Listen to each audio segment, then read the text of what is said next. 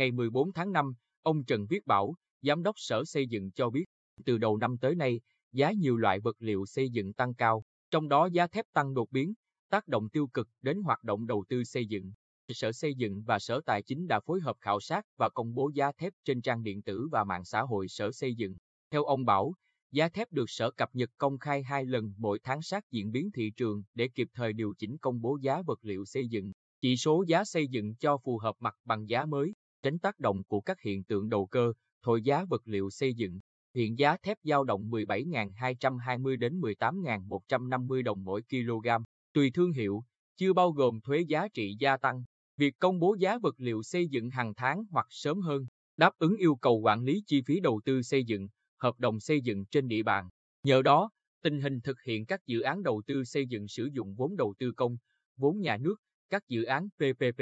các vấn đề phát sinh liên quan đến công tác quản lý chi phí đầu tư xây dựng, hợp đồng xây dựng không bị ảnh hưởng. Từ đó, đề xuất các giải pháp khắc phục, tháo gỡ các khó khăn vướng mắc trong quản lý chi phí đầu tư xây dựng, thực hiện hợp đồng xây dựng, đặc biệt là các hợp đồng xây dựng ký kết theo hình thức đơn giá cố định và trọn gói.